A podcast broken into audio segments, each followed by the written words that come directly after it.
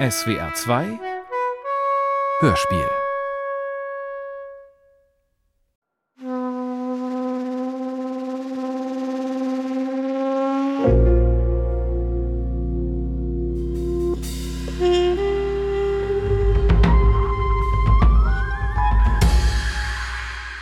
Hunkerlers Geheimnis. Hörspiel in vier Teilen nach dem Kriminalroman von Hans-Jörg Schneider. Zweiter Teil Estelle.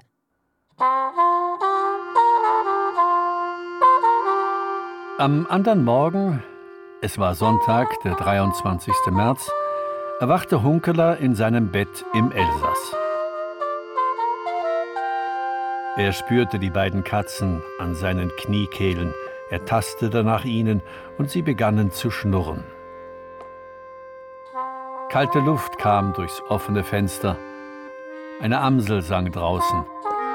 Sie saß wohl wie meistens zur Morgenzeit auf dem Dach des Schweinestalls. Hunkeler hörte das Telefon im Gang klingeln. Er wartete, ob das Klingeln aufhören würde.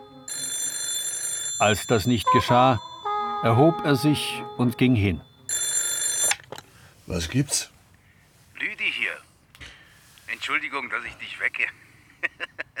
Aber es ist 10 Uhr und höchste Zeit für das Frühstück. Schieß los.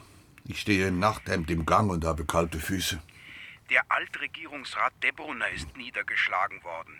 Gestern, kurz vor Mitternacht. Wie niedergeschlagen? Mit einem harten Gegenstand auf den Kopf. Er hat einen Schädelbruch und liegt auf der Intensivstation. Er hat um elf die Trauerfeier für Fankhauser verlassen und ist mit der Straßenbahn zum Bruder Holz gefahren. 100 Meter vor seinem Haus hat ihn jemand von hinten attackiert. Hat er sich nicht gewehrt? Offenbar hat er die Angreifer nicht gehört. Ja. Er hatte wohl ziemlich viel Wein getrunken. Ein Raubüberfall? Nein. Ausweise, Geld und Handy waren noch da. Warum erzählst du mir das? Ich bin ausgemustert. Mich fragt niemand mehr. Staatsanwalt Sutter meint, dein Rat sei gefragt, weil du den gleichen Jahrgang hast wie Dr. Debrunner und dich auskennst in dieser Generation. Und was sagt Madörin dazu? Er schäumt vor Wut. Soll er schäumen? Ich genieße derweilen den Ruhestand. Weißt du, was ich jetzt als erstes mache? Hm? Ich lasse die Hühner hinaus und schaue nach, ob eines ein Ei gelegt hat. Wenn ja, esse ich es. Dazu trinke ich eine Kanne Schwarztee. Dann mache ich einen langen Spaziergang. Was soll ich Suter sagen? Wenn er etwas von mir will, soll er mich anrufen. Er hat meine Nummer.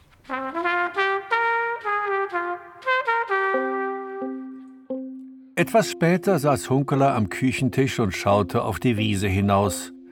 Auf Kirschbaum, Weide, Birnbaum und Pappel. Die Sonne stand halb hoch. Er zog die Stiefel an und machte sich auf den Weg den Bach entlang, der Hochwasser führte.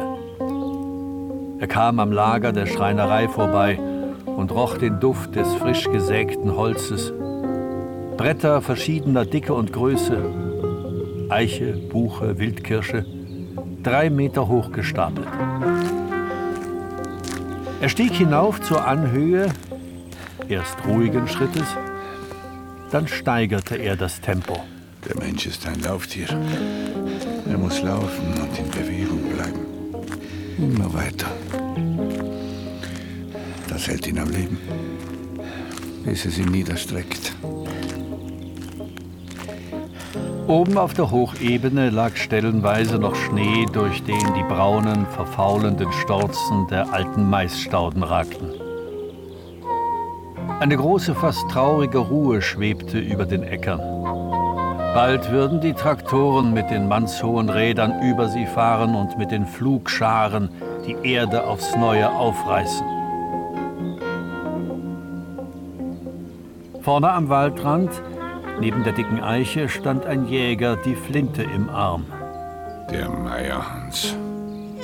Philipp Meierhans, vormals Investmentbanker bei der Volkssparkasse Basel, jetzt im Ruhestand. Er wartete wohl auf einen versprengten Keiler, einen Überläufer, um ihm einen Blattschuss zu verpassen. Hunkeler winkte kurz hinüber und verschwand dann im Wald. Er mochte Jäger nicht.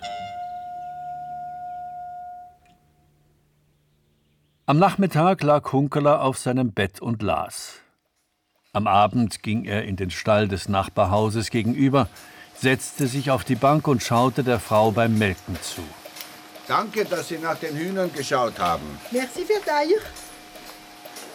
Sie ist übrigens einer da gewesen, heute am Midi, über Mittag, als Sie weg waren. Er hat an der Tür geklopft und ich habe ihm gesagt, dass er einen Spazierwein mache. Er ist dann einmal um ihr Haus herumgegangen, wie er es gehört hat. Dann ist er nach hinten Richtung Wald. Wie sah er aus? Hat er eine rote Jacke getragen? Oui, ein älterer Herr. Plutôt bizarre. Ein bisschen unheimlich. Das muss der Maler Mohr gewesen sein. Er wollte mich wohl besuchen. Er war in der psychiatrischen Klinik und ist abgehauen. Il est fou. Nein, eher depressiv. Er hat mir gesagt, er wolle die vielen Pillen nicht mehr schlucken. Aber ça, je comprends rien. Monsieur Mohr, das ist doch der, der das Haus in Culerin verkauft hat. Ja. In der Rue Romaine, so schönes, alt, süß. Mais pourquoi? Warum hat er es verkauft? Vielleicht, weil er Geld brauchte. Als Kunstmaler hat er wohl nur die staatliche Rente. Davon kann man nicht leben. Ah oui, c'est comme ça. Wann wurden eigentlich die großen Bunker gebaut? Vorne bei Helfranskirch und Voldensburg. Im Ersten Weltkrieg? Non. Im Ersten Krieg hat doch das Elsass zu Deutschland gehört. Die Bunker sind alle gegen den Rhein gerichtet. Gell, ihr Ditsche? Also im Zweiten Weltkrieg. Pourquoi? Weil ich ein Buch über den Ersten Weltkrieg lese. So. Ja, das sind ja 100 Jahre her, pas? Warum las du noch das? Die Schweiz ist doch verschont geblieben. Weil ich verstehen will, wie das alles gekommen ist. Hier im Elsass will man nur eines. On veut l'oublier. Vergessen. Basta. Allerdings, ich habe ein Buch über den Ersten Weltkrieg vom Elsasser. Von einem von hier aus dem Sundgau. Wollen Sie es lesen? Na, gern.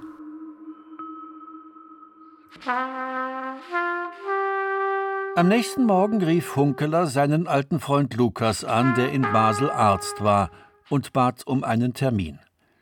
Sie verabredeten sich für den Nachmittag. Wo fehlt's? Wie ist die Operation verlaufen? Gut. Alle beglückwünschen mich und sind zufrieden mit mir. Und du selber? Gestern habe ich einen dreistündigen Spaziergang gemacht. Das ging ganz gut. Und warum bist du hier? Ich weiß nicht recht. Zur Kontrolle. Hör mir mal die Lunge ab. Dann mache dich oben frei. Hunkeler tat es. Lukas horchte seine Lunge ab, maß dann den Blutdruck. Alles in Ordnung. Sonst noch was? Die Sache ist die, dass ich mich frage, ob ich an Halluzinationen leide. Die Nachtschwester im Spital hat mir in den Nächten eine Schlafpille gegeben. Ich bin immer so gleich eingeschlafen. Und jetzt möchte ich wissen, ob es Morphium war. Und zudem möchte ich wissen, ob es immer dieselbe Nachtschwester war. Hast du nicht gefragt? Doch, aber ich bin mir nicht sicher. Das ist kein Problem. Nur einen Moment. Lukas wählte eine Nummer und telefonierte offenbar mit einem Kollegen aus dem Merian-Iselin-Spital. Die Schwester heißt Lydia Siegenthaler. Sie hatte die ganze Woche Nachtdienst. So, und die Pille? Sie enthielt einen morphiumähnlichen Stoff. Es kann schon sein, dass man nach der Einnahme ein bisschen halluziniert, aber nur kurz. Man schläft sehr schnell ein. Warum willst du das wissen? Ja, ich frage mich, ob ich spinne. Ich habe im Krankenhaus neben Stefan Fankhauser gelegen. Fankhauser, den habe ich nie gemocht. Wie du bestimmt gehört hast, ist er gestorben. Soviel ich weiß, wurde keine Autopsie gemacht. Und? In der Nacht, in der er gestorben ist, habe ich kurz nach Mitternacht geklingelt. Die Schwester ist gekommen. Sie hat ähnlich ausgesehen wie in der Nacht zuvor. Aber ich bin mir fast sicher, dass es eine andere war. Andere Augen, anderer Duft. Sie hat mir die Pille gegeben. Sie hat eine Weile gewartet. Dann hat sie Fankhauser eine Spritze verpasst. Obschon der sich zu wehren versucht hat. Sie hat zugeschaut, wie er begann, nach Luft zu schnappen. Vielleicht Insulin, das kann zu Schnappatmung führen. Wenn es stimmt, was du erzählst. Sie trugen beide ein blaues Kopftuch. Und gestern nach der Trauerfeier für Fankhauser in Münster habe ich wieder so eine Gestalt erblickt. Ich habe sie nur kurz gesehen. Und als ich nochmals hinschaute, war sie weg. Und jetzt fragst du dich, ob du das alles halluziniert hast. Ja, Möglich. Wenn nicht, wäre es ja ein Fall für die Polizei. Oder nicht? ich weiß nicht.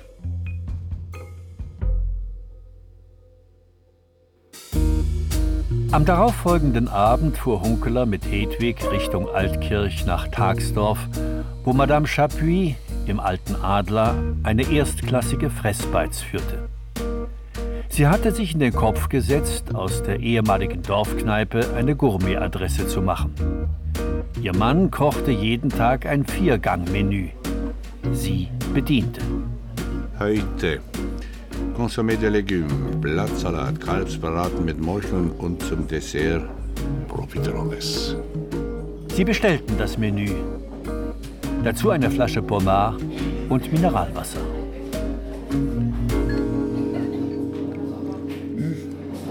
Und was hat der Arzt gesagt? Nichts Genaues. Es sei schon möglich, dass nach Einnahme dieser Pille Bewusstseinsstörungen auftreten. Aber ich habe den Eindruck, er glaubt es nicht. Wenn es kein Traum und keine Halluzination war, was war es dann? Über Altregierungsrat Debrunner hört man auch nichts Neues. Sein Zustand sei stabil und die Untersuchungen liefen auf Hochtouren. Das heißt, dass die Kollegen vom Waghof entweder tatsächlich noch nichts herausgefunden haben oder dass sie nichts sagen wollen oder dürfen. Peter, pass auf, dass du dich nicht wieder hineinziehen lässt. Komm, wir trinken einen Schluck. Und schau nicht so griesgrämig in die Welt. Griesgrämig? Was genau heißt eigentlich griesgrämig? Schau mal in den Spiegel, dann weißt du es. Prost, Latien. Santé. Was hast du den ganzen Tag gemacht? Gelesen Was denn? über den Ersten Weltkrieg. Mein Gott, warum? Da muss man ja depressiv werden. Das bekannteste Buch über den Ersten Weltkrieg heißt In Stahlgewittern und stammt von Ernst Jünger. Jünger ist stolz auf sich, dass er so hervorragend gekämpft und überlebt hat. Männergeschichten widerlich. Es gab einen Bauern hier aus der Gegend, der auch dabei war und überlebt hat. Kein Schriftsteller, aber er hat genau aufgeschrieben, wie es war. Dominik Richard. Sein Buch kennt niemand. Und Jünger, dieser widerliche eitle Kockel, ist noch im Zweiten Weltkrieg auf einem Schimmel in Paris eingeritten. Ich habe das auf einem Foto gesehen. Das klingt doch nicht schlecht. Auf einem Schimmel die Champs-Élysées hinauf? Madame Chapuis brachte den Braten und schenkte nach. Der Wein war ein Gedicht. Es kommt mir vieles in den Sinn in letzter Zeit. Ich schwimme in meinen Erinnerungen. Willst du hören? Meinetwegen. Als ich 20 war, habe ich von einem verstorbenen Onkel ein bisschen Geld geerbt. Nicht viel, aber es hat gereicht, um für ein halbes Jahr nach Paris zu fahren. Ich habe die Metro zur Place Saint-Michel genommen. Dort wollte ich hin, ins Quartier Latin. Ich suchte ein billiges Zimmer, hatte aber keine Ahnung, wie ich das anstellen sollte. Ich habe ein Haus betreten, das mir gefiel, bin die Treppe hochgestiegen und dann durch einen Korridor gegangen. Und irgendetwas hat seltsam fremdländisch geduftet. Nach Ingwer vielleicht oder, oder nach Zimt. Ich, ich weiß das noch ganz genau. Ich sehe diesen Gang noch vor mir. Ich bin keinem Menschen begegnet. Bis hinten eine Tür aufging und ein Mädchen herauskam. Es war aus Siam oder Vietnam. Sie ist stehen geblieben und hat mich ins Auge gefasst. Ihre Schönheit hat mich fast umgehauen. Dann ist sie an mir vorbeigegangen zur Treppe. Sie hat mich angelächelt. Wir haben beide kein Wort gesagt. Auf der Straße unten habe ich gemerkt, dass etwas geschehen war. Ich war verzaubert. Bin weitergegangen bis zum Carrefour de Bussy und dort habe ich das Hotel de Dieppe betreten. Der Besitzer saß im ersten Stock. Er hat mir ein Zimmer gezeigt unter dem Dach. Bei schlechtem Wetter hat er gesagt, würde es hin und wieder ein bisschen reinregen, aber die Ecke, wo das Bett stehe, bleibt trocken. In diesem Zimmer habe ich ein halbes Jahr gewohnt. Warum erzählst du mir das jetzt? Weil ich es ganz nahe vor meinen Augen habe. Und die Siamesin, die nach Ingwer und Zimt geduftet hat? Hast du die wiedergesehen? Etwas später bin ich mit einem Mädchen ans Meer getrennt, nach Dünkirchen. Wir haben in einem Hotelzimmer übernachtet. Das war das erste Mal, dass ich eine ganze Nacht mit einem Mädchen zusammen war. Am Morgen sind wir über den Sandstrand gewandert. Es war Ebbe und die Luft voller Salz. Und deine Ehefrau? Hast du die auch in Paris kennengelernt? Nein, aber das ist eine andere Geschichte. Sag mal, du wirst doch nicht eifersüchtig sein. Ich? Wie kommst du darauf? Nie im Leben. Ich, ich wollte dir bloß sagen, was mir alles durch den Kopf gegangen ist in den letzten Tagen. Wie sicher und zielstrebig ich damals war. Und wie wenig Geld ich brauchte. Das Geld ist falsch verteilt. Hm. Heute könnte ich mir fast alles leisten, nur vertrage ich es nicht mehr. Man sollte das Geld den Jungen geben. Schau an! Unkele, die alte Wildsau. Sie hätte ich schon längst einmal treffen wollen. Es war der ehemalige Investmentbanker Meyerhans, der die Gaststube betrat, in Begleitung einer jüngeren Frau. Darf ich Ihnen meine Verlobte vorstellen? Freut mich. Guten Abend. Und das ist Ihre Frau, nicht wahr? Kommen Sie, trinken Sie ein Glas mit uns. Heute nicht, einander mal gern. Philipp, komm, wenn er nicht will. Wir feiern etwas. Aha, Ein Tête-à-Tête gewissermaßen. In aller Ruhe. aha. Hochzeitstag oder was? Also ungefähr. Eine herzliche Gratulation. Ich offeriere einen Schnaps. Was darf's denn sein? Cognac, Armagnac, Mar de Bourgogne. Nein, danke. Sie müssen entschuldigen, er hat ein bisschen zu viel getrunken. Das habe ich mir redlich verdient. Sie Feigling! Komm jetzt los. Was macht eigentlich die Basler Polizei die ganze Zeit? Schläft sie? Doch endlich mal am Riemen, Kommissär Hunkeler. Sonst droht die Anarchie.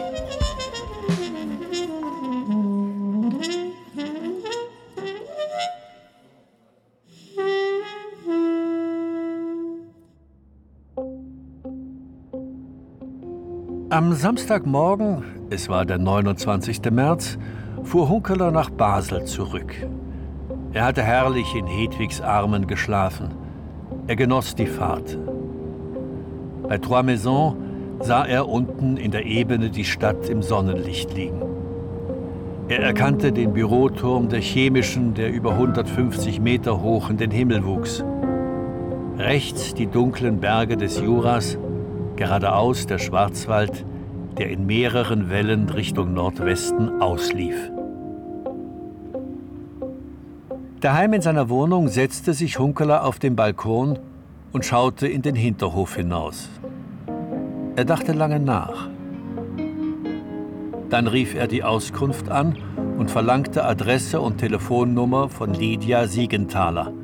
Sie wohnte am Andreasplatz 7. Er wählte und stellte sich kurz vor. Natürlich erinnere ich mich an Sie. Sagte sie, und sie würde sich auch gern mit ihm treffen. Morgen um elf in der Hasenburg? Als Hunkeler am anderen Morgen über den Petersplatz ging, leuchtete die Frühlingssonne durch das laublose Geäst der Ulmen. Er überquerte den Petersgraben und bog in die Altstadt ein. Unten in der Schneidergasse setzte er sich ins Sonnenlicht vor der Wirtschaft Hasenburg und bestellte Kaffee und ein Croissant. Er holte drinnen zwei Sonntagszeitungen. In der einen, die aus Zürich kam, wurde, ausgehend vom Fall Debrunner, die Frage gestellt, ob Basel noch eine sichere Stadt sei. Faust recht am Rheinknie. So, so. Lydia Siegenthaler kam um halb zwölf. Eine zierliche, grazile Gestalt, dunkelbraune Augen. Kleiner Diamantring am Finger. Sie trug ein grünes Kopftuch. Tragen Sie das eigentlich immer? Nein, nur wenn ich ausgehe. Dann allerdings immer. Warum? Weil es auffallend ist heutzutage. Ich habe in letzter Zeit drei junge Damen gesehen mit Kopftuch. Vielleicht auch vier, ich weiß das nicht mehr genau. Ich komme vom Land. Meine Großmutter trug immer ein Kopftuch, wenn sie aufs Feld ging. Übrigens finde ich die Frage saublöd. Ja. Sollen doch alle so herumlaufen, wie sie wollen. Ja, ja, ja. Ich äh, wohne in einer WG mit lauter Medizinstudentinnen. Wir tragen alle ein Kopftuch, wenn wir ausgehen. Auch deshalb, weil wir uns mit den muslimischen Frauen solidarisieren wollen. Mhm. Ich habe Sie angerufen, weil ich mich bei Ihnen herzlich bedanken wollte. Sie sind mir im Spital wie ein Engel erschienen. Ich habe bloß meine Arbeit gemacht. Ja, für mich war es mehr.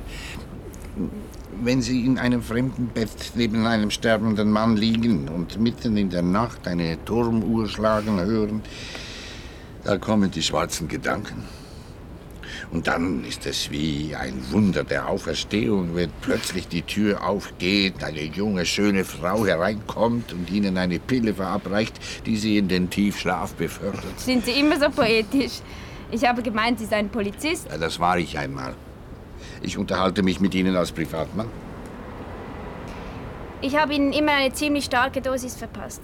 Ich will, dass die Patienten schlafen in der Nacht. Mhm. Und dem nebenan, dem Funkhauser, haben Sie dem auch eine starke Dosis verpasst? Äh, Dürfen Sie das überhaupt? Mich ausfragen wie im Verhör? Es war schon einer bei mir, der hieß Madörin. Aber der hat seinen Ausweis gezeigt. Von Amtes wegen darf ich das nicht. Als Privatmann schon. Sie brauchen nicht zu antworten. Sie können gehen, wenn Sie wollen. Dr. Fankhauser hat darauf bestanden, die letzten Tage und Stunden bei Bewusstsein zu verbringen. Woran ist er eigentlich gestorben? An Herzversagen. Haben Sie das nicht gewusst? Doch, ich habe davon gehört. Um Mitternacht, als ich Ihnen die Pille brachte, hat er noch vor sich hingemurmelt. War das wirklich äh, Mitternacht? War das nicht später? Was soll das? Es war jedenfalls mitten in der Nacht. Bei meinem Rundgang am Morgen früh lag er tot im Bett. Danach hat alles seinen normalen Gang genommen. Sind Sie bei der Trauerfeier in Münster gewesen? Nein, natürlich nicht. Es sterben viele im Spital. Ich kann nicht zu jeder Trauerfeier gehen. Ja. Hm, Haben Sie sonst noch eine Frage? Ja, ich habe etwas gesehen in jener Nacht, was mir keine Ruhe lässt. Ich frage mich, ob es ein Traum war oder Halluzination oder Wirklichkeit. Was haben Sie denn gesehen? Ich habe eine junge Frau hereinkommen sehen. Sie hat mir die Pille gegeben und gewartet, bis ich einschlafe. Ich bin aber nicht so schnell eingeschlafen, wie sie wohl dachte. Ich habe noch gesehen, wie sie an das Bett nebenan trat und Fankhauser eine Spritze verpasste. Und dann erst bin ich eingeschlafen. Und wer soll das gewesen sein? Etwa ich? Um diese Zeit habe ich Fankhauser sicher keine Spritze gegeben. Ich weiß es nicht. Hören Sie, das ist Unsinn. Sie müssen von der Pille schwer beduselt gewesen sein. Vielleicht wollte ihn jemand von seinen Leiden erlösen. Das wäre allerdings eine Möglichkeit. Hm. Vielleicht eine Überdosis Insulin? Was übrigens kaum zu beweisen wäre. Nein, so etwas geschieht nicht im Spital. Wenn jemand sterben muss, helfen wir ihm, dies auf einigermaßen menschenwürdige Art zu tun, aber wir bringen ihn nicht um. Warum lassen Sie Herrn Fankhauser nicht einfach seine Ruhe? Meinen Sie? Vielleicht sollte ich das tun? Seine Asche ist längst bestattet. Was es auch immer war in jener Nacht, vergessen Sie es. Seien Sie froh, dass Sie wiederhergestellt sind. Lydia Siegenthaler trank ihr Glas aus und erhob sich. Ein herrlicher Frühlingstag, nicht wahr? Und danke für die Einladung. Hunkeler blieb noch eine Weile sitzen und schaute zu, wie sich die Gasse langsam belebte. Die ersten Touristen tauchten auf. Marktfrauen vom nahen Marktplatz, die Blumen, Brot und Gemüse verkauft hatten. Ein paar Weintrinker in Hunkelers Alter. Er kannte sie von früher. Er beschloss, nach Rien zu fahren und in Bettingen oben einen Spaziergang zu machen. Er durchquerte Kleinbasel und kam auf die offene Strecke, wo man direkt auf den Tüllinger Hügel sah, der sich jenseits der Grenze erhob. Dort oben wuchs ein Wein, den er sehr mochte. Er beschloss vor dem Spaziergang noch kurz einzukehren.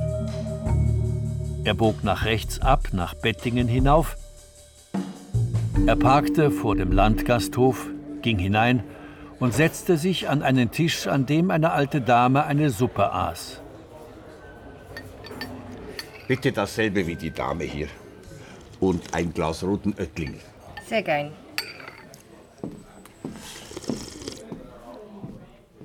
Schmeckt es? Warum fragen Sie? Ach so, ich will nicht stören. Entschuldigen Sie bitte. Sie stören überhaupt nicht. Ich unterhalte mich gerne. Ich habe früher viel geredet, berufshalber, müssen Sie wissen. Ich bin Martina Ehringer und war Lehrerin in Rien. Dann haben Sie bestimmt Stefan Fankhauser gekannt. Ich war nämlich ein Studienkollege von ihm.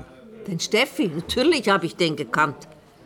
Ich bin bei der Trauerfeier in Münster gewesen. Der hat es unglaublich weit gebracht. Der war ein großes Tier. Trotz allem. Ich habe bei der Trauerfeier gehört, dass sein Vater Grenzwächter war. Ja, das stimmt.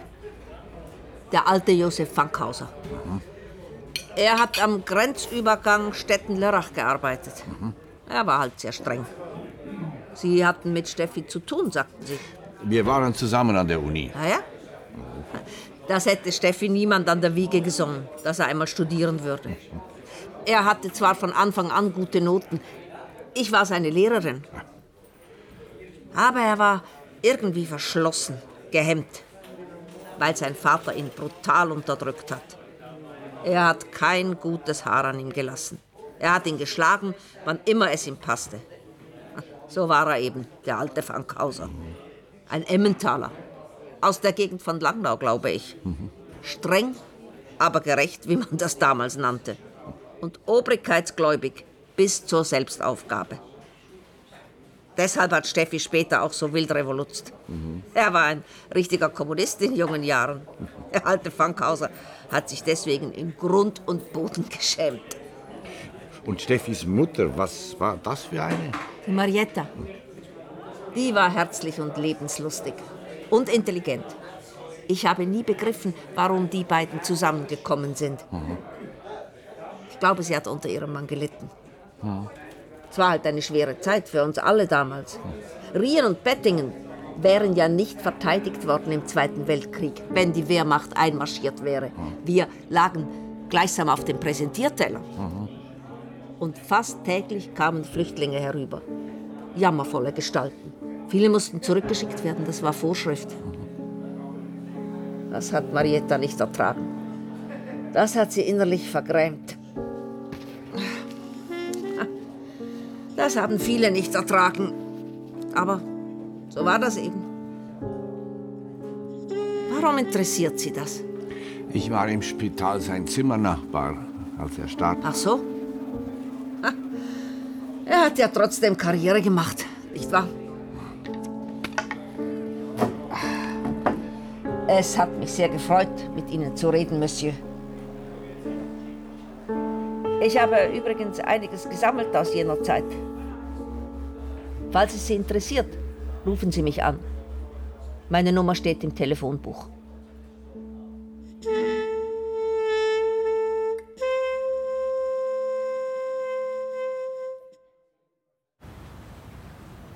Mitte der folgenden Woche beschloss Hunkeler, die Fichte, die ein Novembersturm umgeknickt hatte, zu zersägen. Der Wind hatte sie knapp am Scheunendach vorbei in die Wiese geworfen. Das war gutes Brennholz, gut zum Einfeuern. Er holte die Motorsäge aus der Scheune und wollte sie gerade anwerfen, da hörte er es summen. Es kam aus dem Weidenbaum, der in voller Blüte stand. Es war die Musik der Bienen. Der ganze Baum summte. Die Wiese, die Welt. Je pense à toi, mon loup. Ton cœur est ma caserne. Mes sangs sont tes chevaux. ton souvenir est ma lucerne. Le ciel est plein ce soir de sabres dépérants. Les canonniers s'en vont dans l'ombre lourd et prompt. Mais près de moi, je vois sans cesse ton image. Ta bouche est la blessure ardente du courage.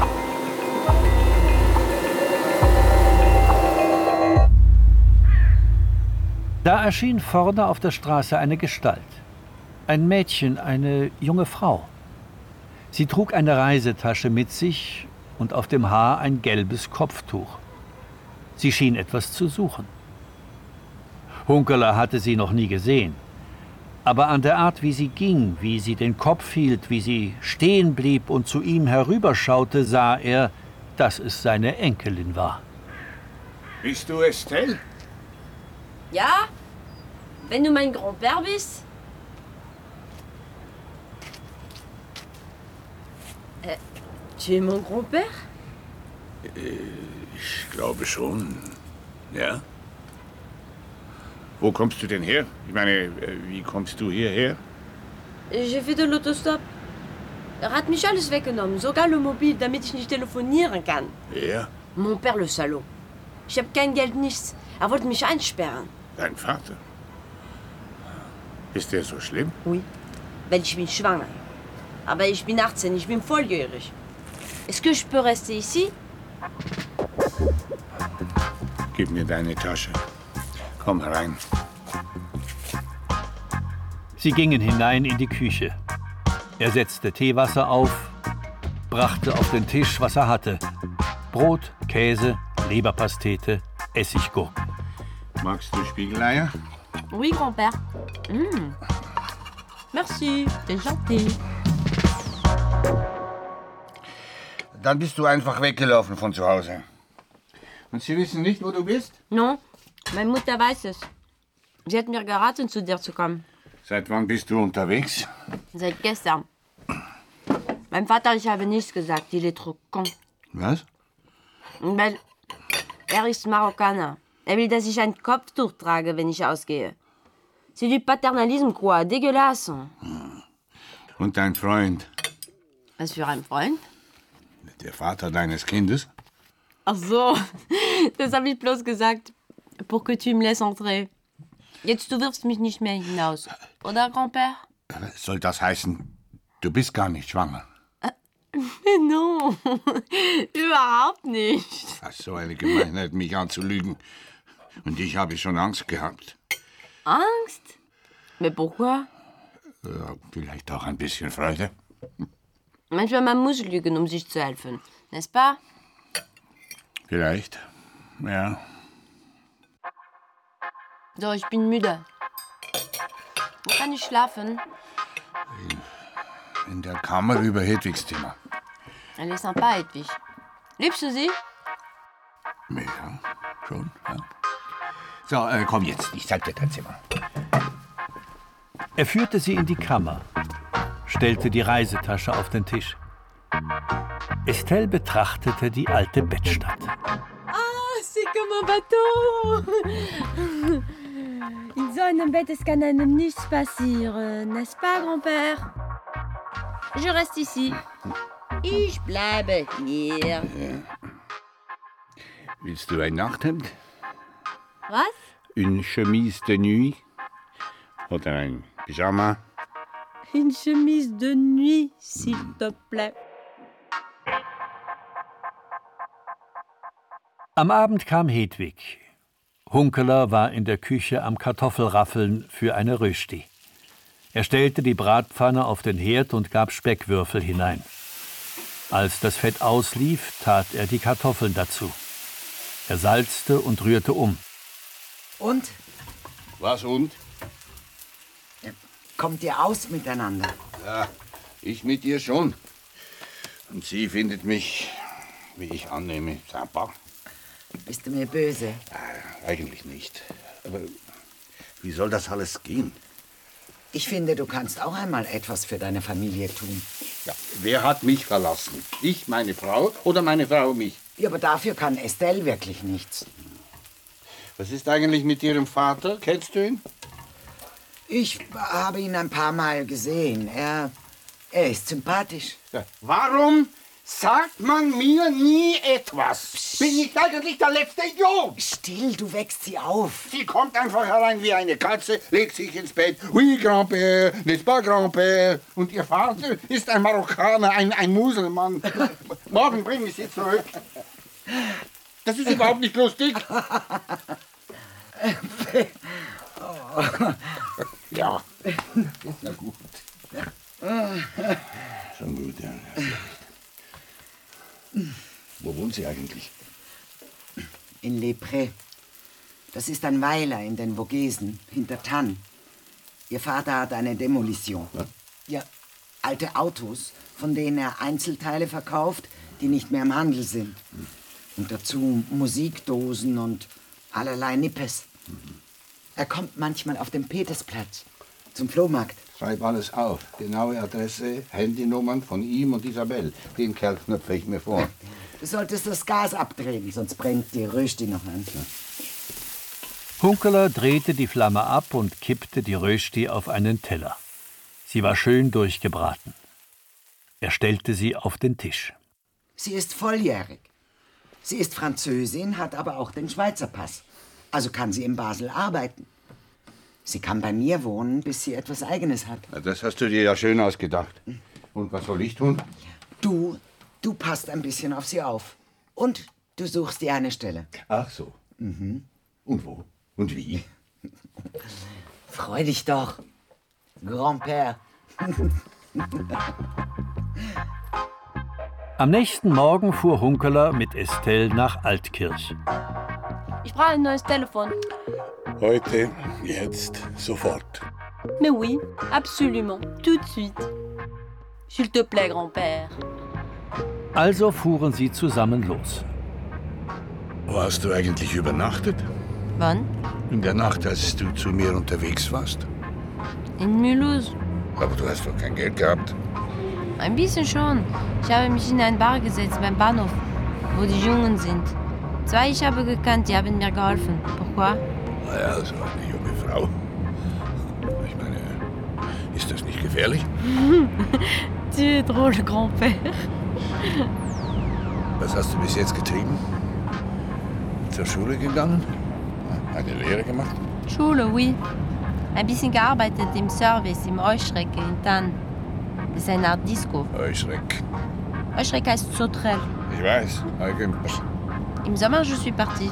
Ich bin immer abgehauen, dans le Midi ans Meer. In den Vogesen hält es kein Sau aus. Man sagt in die Vogesen, das ist ein wunderbares Wandergebiet, aber es wandert niemand. Was willst du denn werden? Werden? Warum?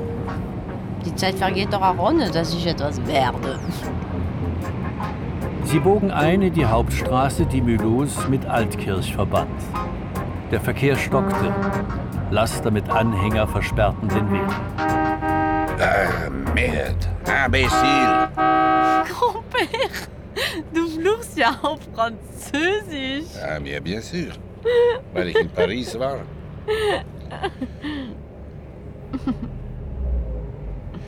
Wie geht es mit Isabel? Kommst du aus mit ihr? Maman? Elle est bizarre. Ja, ganz okay für ihr Alter. Zu mir ist sie lieb. Sie hat ihre Ziegen. Mit ihnen sie ist glücklich. Ach so. Wie viele hat sie denn? Une douzaine ou même plus. Sie macht Ziegenkäse oder sie versucht es. Die Chef schrecklich. Sie verkauft ihn sogar. Sehe ich Maman sehr ähnlich? Ich habe dich auf den ersten Blick erkannt, wie du da gestanden hast. Die ganze Haltung. Dégueulasse. Nein, gar nicht. Ich finde es schön, dass du Isabel gleichst. Und Grand-Maman? Sehe ich ja auch ähnlich?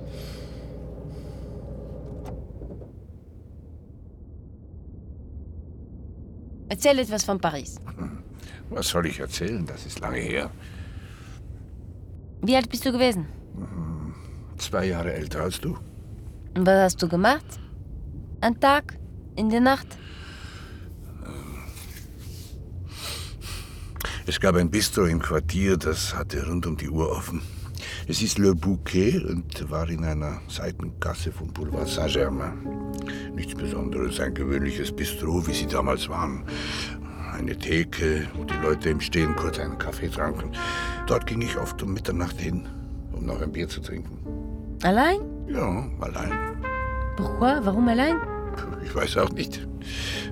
Weil ich allein sein wollte. Eines Nachts, da kam ein Mädchen herein, schaute mich kurz an und setzte sich zu mir. Sie hat Kaffee getrunken, das weiß ich noch. Sie kam aus Deutschland. Sie hat gesagt, sie habe sich für morgens um 6 Uhr verabredet in einem Café beim Jardin du Luxembourg. Wir haben zusammengesessen bis kurz vor sechs. Wir haben geredet, sorgfältig, neugierig. Dann sind wir zusammen dahin gegangen, wo sie verabredet war. Ich weiß noch, dass ich die Amseln im Jardin du Luxembourg singen hörte. Ja, Das kam mir seltsam vor, mitten in der Stadt. Wir haben uns nur kurz verabschiedet. Ich habe mich nicht umgedreht, als ich wegging. Auf dem Rückweg ist mir aufgefallen, dass ich ihren Namen nicht kannte. Sie wusste auch meinen Namen nicht. Hast du sie gar nicht mehr gesehen? Nein, hat sie ausgesehen? wie eben so ein Mädchen aussieht. Schön. Dort will ich auch mal hin.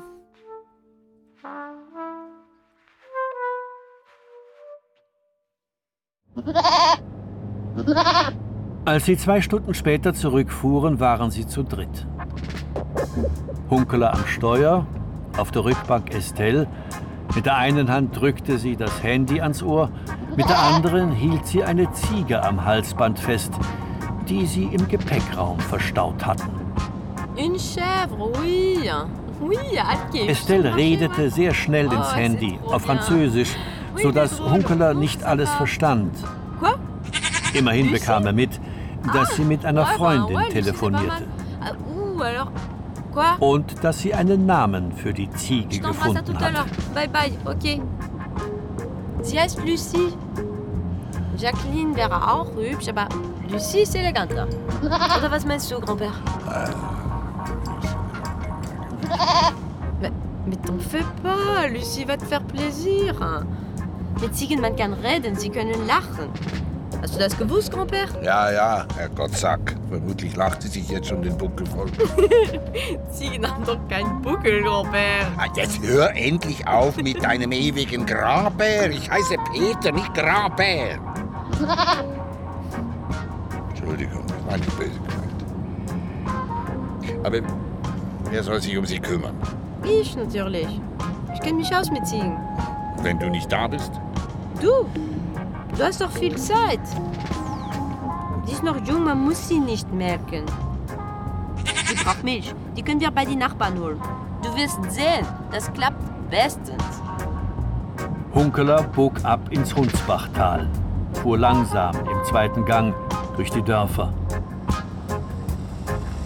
Vor dem Haus hielt er an und ließ Estelle mit der Ziege aussteigen.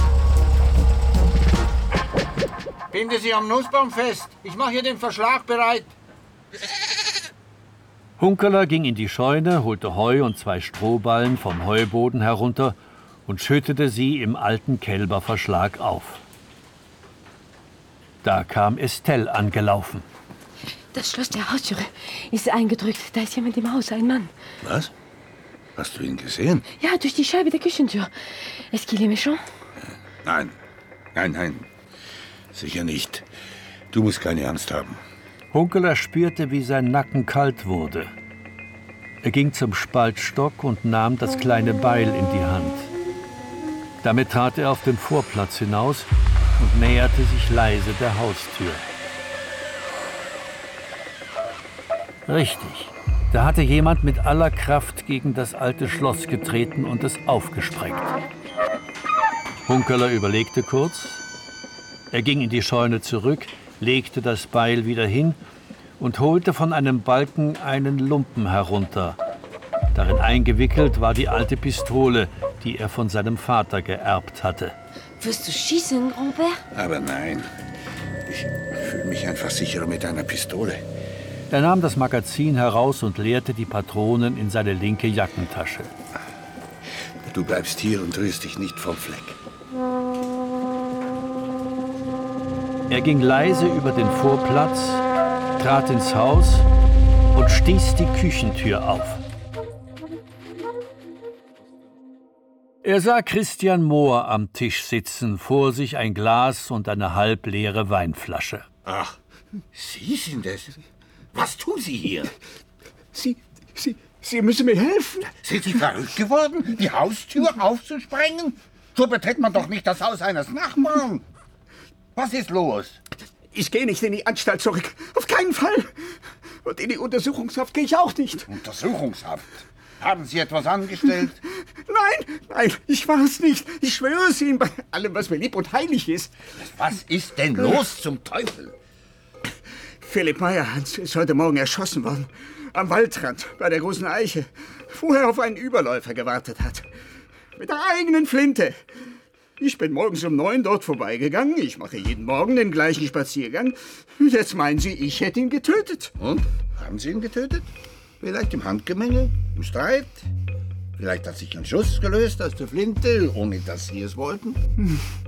Ich könnte nie einen Menschen umbringen.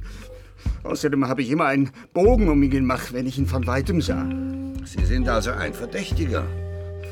Und Sie werden gesucht. Das heißt, Sie müssen sich stellen, ob schuldig oder nicht. Ich rufe jetzt Kommissar Barde an in Müllus. Ich kenne ihn. Ein guter Mann. Er wird Sie holen. Mohr griff zum Brotmesser, das auf dem Tisch lag, und sprang auf. Aber Hunkeler war schneller. Er hatte bereits die Pistole in der Hand. Keine Dummheiten, bitte. Was sein muss, muss sein. Wenn Sie unschuldig sind, wird es sich herausstellen. Man wird Sie ohnehin finden. Meyerhans hat Ihr Haus gekauft und Sie hinausgeworfen. Sie haben also ein starkes Motiv. Nein, bitte nicht. Doch. Hunkeler holte sein Handy hervor und versuchte einhändig eine Nummer einzugeben. Blödsinn, so geht das nicht. Mohr griff blitzschnell nach der Waffe und richtete sie auf ihn. Zwingen Sie mich nicht, bitte. Ach so. Ich habe gemeint, Sie könnten niemanden umbringen. Ich selber schon.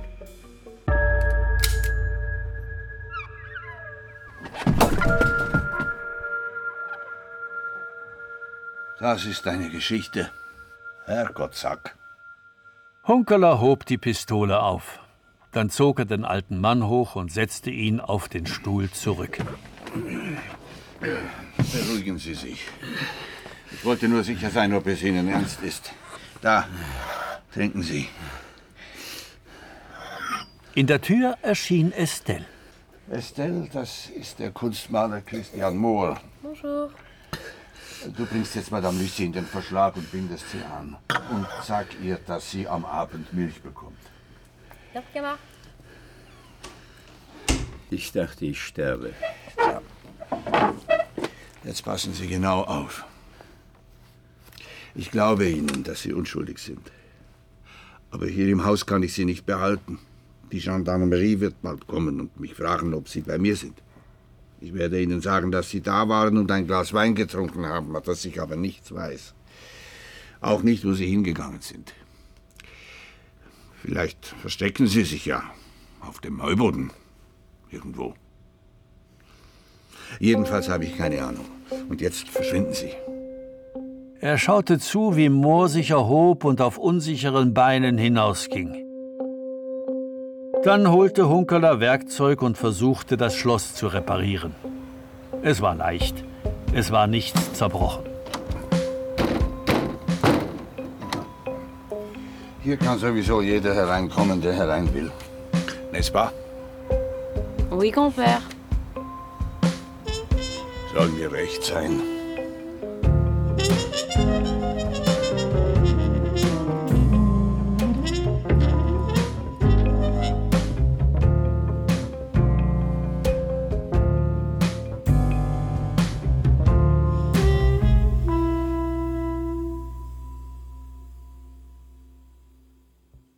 Hunkerlers Geheimnis.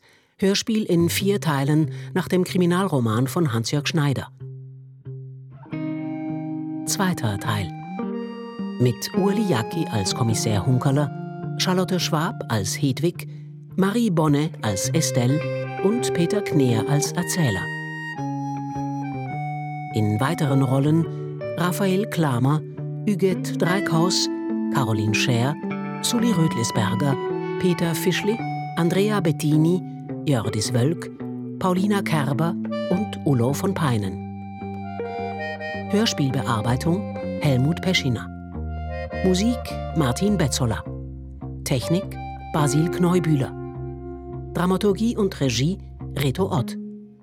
Produktion SRF Schweizer Radio und Fernsehen mit dem Südwestrundfunk 2016.